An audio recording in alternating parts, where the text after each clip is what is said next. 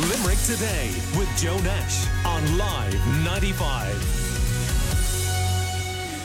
Right, let's hear a little bit of uh, what uh, the new president of uh, the U S, uh, great first name, by the way, Joe, that's going to get popular again, uh, Joe Biden uh, said in his speech.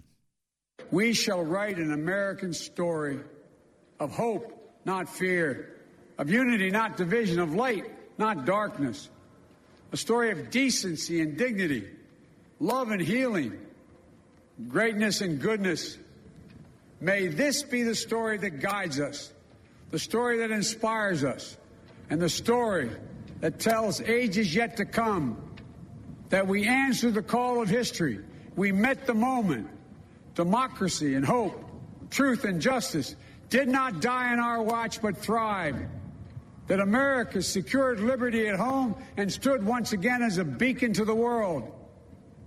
That is what we owe our forebears, one another, and generation to follow. All right, the new president, the forty-sixth of the United States, uh, Joe Biden, uh, during his inaugural address uh, yesterday in an eerie, eerie Washington, D C for all sorts of uh, reasons. Uh, it's something else when you have uh, more soldiers standing around with guns uh, than you do members of the public allowed to attend because of the covid nineteen restrictions. But that's where we're at right now.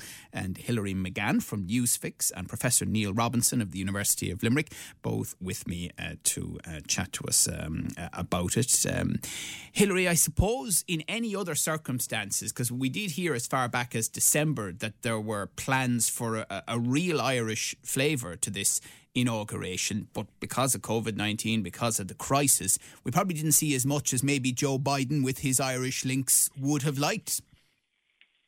Yeah, maybe not. Morning, Joe. Um, maybe not um, as publicly yesterday, but I think there definitely is always an Irish tone. I mean, Joe Biden speaks about his Irish connections more than I do, and I'm born and raised in Ireland, you know. Um, you know, for example, when he was leaving Delaware on Tuesday, he again referenced Ireland, and he often quoted Irish poets. Um, and he said basically he was saying in, in his speech, you know, his departing speech before going to Washington, that he's always teased by other senators about how he is constantly quoting Irish poets. And he said, they think I do it because I'm Irish, and I didn't do it for that reason. I did it because they're the best poets in the world. And so I think you'll have kind of a consistent um, mention of Ireland throughout his presidency. It's going to be, I would expect, a very warm relationship between Ireland and yeah. the U S, and I think that's such an important time with Brexit and everything. What was interesting, though, was during his inaugural itself, there wasn't a quote from an Irish poet. There was a, an allusion to Heaney. He mentioned hope and history, um, but mm. that may have been deliberate, or it may have just been part of the speech. Yeah, I think I think people were surprised with that. I'm not going to lie that there wasn't more of Um, a mention of it, but I think, you know, he, he spoke before about his Catholic roots and how being Irish has shaped his whole life, and you saw that he went to Mass before the inauguration. A Catholic priest spoke at the inauguration, and I think those ties um, are all connected, and, you know, I, I would say there'll be many, many, many times th- throughout his presidency, whether it's one term or two, that he will be referencing Ireland, and I'm sure he'll be making um getting a diary, um, a visit to Ireland in the diary very soon. Yeah. Uh, Neil Robinson, um, as I watched the speech, I was trying to think about it in context. Um, you know, obviously the covid nineteen challenge we're all experiencing, and that probably leads to heightened emotions. Then his predecessor and what he did to speech making and the English language even recently. And I couldn't decide, was it low expectations uh, or did President Biden really rise to the challenge in both his delivery and in the speech itself, which, to be honest, was, you know, a little derivative at times? Yeah, I, I think uh, a little bit of both there, Joe. I mean, I, I don't think it was, it, it wasn't a bad speech. Um, I don't think it was a brilliant speech. He got a lot of praise afterwards, but I think that's the low expectations that you referred to uh, coming into play. Um, I thought the speech started well, thought the speech ended well. I thought it got a little bit repetitious in the middle. Um, uh, and, uh, and his delivery, I thought, also sort of broke down a little bit in the middle. But um, he hit the main points, I suppose, uh, that um, he's got to deal with COVID, uh, he's got to deal with uh, the environment crisis, he's got to deal with uh, the rise of the extreme right and with cooling the uh, the temperature of American politics, and uh, he's got to restore America's uh, relationship with its allies, which took such a pounding uh, over the last four years. So he did all of those things. Um, uh, you know, he pointed out obliquely Trump's absence and, you know, sort of uh, appealed for the sort of politics of civility. So he did all the things he needed to do. But um, as I say, I, I thought it was it was. It was not the most powerful speech. Um, you know, there were one or two moments of rhetorical flourish, you know, the winter of peril and possibility, um, you know, sort of uh, one or two bits like that. But um, it, it was workmanlike and competent. And, uh, and that's probably, given the nature of the occasion, you know, without a mass crowd, um, Uh, without, you know, sort of pauses for uh, applause from the mall, uh, all of those things. You know, it's probably more or less what was needed, but um, it, it, it, it's gathered more praise than I think it deserved, but it wasn't a bad speech. Yeah. Um, Hilary, it's interesting, the performers that were picked. Lady Gaga delivered the uh, national anthem, the U S national anthem, uh, and what I thought was fascinating was Garth Brooks for Amazing Grace, uh, which yes, cle- yeah. clearly was an appeal to the the Trump supporters who may yeah, feel absolutely. alienated, wasn't it? It was a very deliberate choice because he's very popular in, you know, the, the middle section of the United States, those, those what they call really disparagingly over there, the flyover states.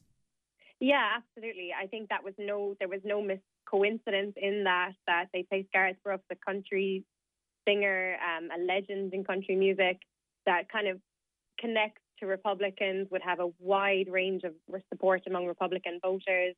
And I think, you know, that's in an indirect, discreet way, I suppose, what Joe Biden is talking about, about reaching out to, to what's often called the silent majority in the U S of Republicans, in what you're saying, you know, those flyover states in the middle of the country that, you know, for whatever reason, didn't feel heard. And so many of them voted for Obama for two years and then voted for President Trump. And I think this is the first um, sign of, of Biden's, you know, potential outreach to them, and whether or not it will have impact, impact, I'm not sure. But, you know, you spoke about the other performers, but I actually think um, I, I agree with what, everything that Neil said, actually, um, in regards to Biden's speech. I think, personally, the iconic moments of yesterday, if you're to watch one thing, I would be Googling Amanda Gorman's yeah. poem, The Hill We Climb. I thought it was just iconic. It spoke so beautifully about the way the state America is in, um, and what what you know challenges it might face in the future. And it was really delivered in such a beautiful way. She's gone completely viral, and I would be saying, you know, celebrities aside, that was the moment of the inauguration, I think. Yeah, no, John Pienaar of uh, Times Radio is in uh, Washington, D C, and of course we can't forget Donald Trump. Uh, he was president up to yesterday, and he was pretty busy with pardons.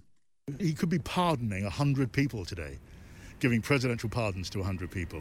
Okay. You know, some of them allies, some of them business people, mm-hmm. so they don't get prosecuted or sent to jail. How do you feel about that? I guess most people, or some people, they just act on their benefit, or I don't know, they don't think about us, like the people, how that could affect us. Because I mean, if you see me, I wake up at four in the morning every day and I come to do my job. So in a way, I also think that other people deserve a second chance too, you know. So two days left. Today, maybe one hundred presidential pardons. What are your thoughts? I think the whole pardoning thing from a criminal is pretty ridiculous. I just think it's inappropriate. I don't, I don't think he should have any kind of power right now. Not even to give out those pardons? No. You think he would abuse them then? Yes, absolutely. I mean, he clearly is not upholding the law as a, you know, personally uh, and professionally, so I don't think he should have the power to... to pass it on to other people, especially when our country clearly doesn't want him leading this country anymore. You feeling optimistic about the future or pessimistic? I am. I am very optimistic. I think once we get him out of the office, it can't get much worse than this. Okay, thank you. That is uh, John Pienaar of Times Radio in Washington talking to people around the inauguration, and we're chatting uh, to Hilary McGann from NewsFix and Professor Neil Robinson from the University of uh, Limerick. Uh, and I was amazed to see uh, a former diplomat, a former U K ambassador to the U S on Sky News last night, Neil, it really overtly referring to um, Joe Biden as, quote, an Irish Catholic, and talking about how the U K government are going to have to deal with him from now on, when they were, frankly, Boris Johnson particularly, very close to Donald Trump. Yeah, it's uh, it's a bit of a problem for them, I think. Um, you know, sort of uh, Biden was uh, very clear uh, during the final stages of the Brexit negotiation uh, that uh, the Northern Ireland um, uh, Good Friday Agreement had to be um, dealt with in a way that, uh, uh, in the negotiations, in a way that sort of uh, led to its continuation. It did disturb the uh, the status quo. Um, so uh, they they they. they They made some statements yesterday, the U K government, about, you know, sort of how they're going to share a fantastic agenda. Uh, they even put some talking points out which tried to make a positive out of uh, Biden's um, uh, uh, Irish uh, ancestry and uh, an association with Ireland, saying that, you know, sort of he was someone who uh, knew the area and therefore would be sympathetic. Um, so uh, they're, they're sort of backpedaling uh, quite desperately, I think, on, on, on the one hand. But uh, the ambassador was right. It's going to be an issue for them. Yeah. Um, uh, we want to hear from one of our favourite Limerick connections to Joe Biden, uh, Lynn Buffington, who was a good friend of the Limerick Today show. Uh, she lived in Limerick for many years, and uh, she told uh, Gillian a, a funny story on uh, the show in the last couple of months. When I was at University of Delaware, one of my close friends was the reg- a regular babysitter for Joe Biden, and um, I would go with her at times, and I filled in for her when when she could not do it. And um, that was many moons ago. Like I said, I, I was in college. His boys were very young, um, little boys at that point. This is Hunter and Beau. And, yes, yes. And um, my claim to fame was um, their dog died on my watch. I don't know if that's a claim to fame or not. Oh, Lynn, were you were you kept on after that? I mean, that's actually, it, it wasn't my fault. I didn't kill the dog, but um, you know, it, it, you know, it's like how they, how did things go? Oh, well, the boys went to bed fine. Governor over there hasn't moved in about six hours, though. Oh dear. So, but anyway, it was just a funny story that I told Joe that evidently has come back to haunt me. Yeah, that's Lynn there. So um, I think uh, other than, uh, God forbid, some harm coming to the children, it probably doesn't get much worse as a babysitter than having to uh, tell um, the future president of the United States, your dog died while you were out. But anyway, there you go. That was uh, Lynn Buffington um, there. Um, Hilary, he got to work fairly quickly, didn't he? He signed all sorts of orders reversing things that uh, Donald Trump uh, had uh, ordered over a couple of years, really, but he, he got uh, it sorted yeah. fairly quickly. There was no time wasted, Joe. Oh, my God, he was in the Oval Office so quickly signing, I think it was somewhere between fifteen and seventeen um, executive actions. A lot of them were expected. And I think it's a statement, you know, you're starting your presidency day one, and you're going to reverse some of the most controversial policies of the administration before you. So what we saw last night was, you know, um, things that he had already outlined he'd do, like rejoining the Paris Climate Agreement, Accord, um, bringing an end to President Trump's ban on the Muslim-majority countries travelling to the U S, uh, ensuring that the U S will remain a member of the World Health Organization, which last April, um, you remember, President Trump withdrew funding Um, over claims that they hadn't handled the pandemic well, blaming China. And so I think they were the most controversial things. He also put it, made it mandatory to wear masks um, and social distance in government buildings. So I think that he's sending a clear message of where he lies on, on certain um, issues, what policies he's going to bring forward. And I think he's in a very strong position. I also thought what was so interesting was just how quickly the White House transitioned. You know, he was in the Oval Office maybe what, four or five hours after the inauguration, and he's sitting behind the desk with all family photos of all his family through the years. And I just thought, wow, you know, how how fast they do it. And the whole mm. Oval Office and the whole White House has been transformed. Yeah, yeah. I have to say, though, talking about social distancing, I pray that Garth Brooks does not have COVID nineteen, because there are, oh my a God, num- he was hugging everybody. There are a number of ex-presidents who are likely, and their wives Older. and connections yeah. and people. He went on a hug-a-thon um, as he was leaving after singing Amazing Grace. I actually felt that the networks who were carrying it live were almost saying, should we take this off? Because he's going around, he's hugging everybody, and masks were slipping. No, I think it was it was genuine, it was sincere. I'm sure he knew them yeah. all, but you're just going, uh, Garth, sing the song and move on, man. I know, exactly. But no, he did a lovely job. He sang Amazing Grace beautifully, at fairness. He did, he, he did. did. It was, it was yeah. very nice. Uh, and I suppose we should also say your former uh, friends and colleagues in C N N are probably delighted to see the back of Donald Trump. Uh, fake news central, according to him. Well, look, yeah, I mean, there, there was no hiding the amount of attacks that President Trump had on the network. But I do think um, they, they face new challenges now, which will make it even more interesting. You know, um, I think it was easy to point out the flaws in President Trump, but um, I think the media in the U S have a real um, have to really sit and think, what are they, what way are they going to do this now? Because um, it can't just be favourable to Biden all the time. And I think networks like C N N do face challenges with that. I'll just be totally honest. You know, I think um, sixty-seven percent of C N N viewers are Democrats. sixty-five percent of Republicans go to Fox News. So you've got to split down the middle. And also, I think, you know, news never had more ratings than they did in President Trump's administ- during President Trump's administration, whether they liked him or not.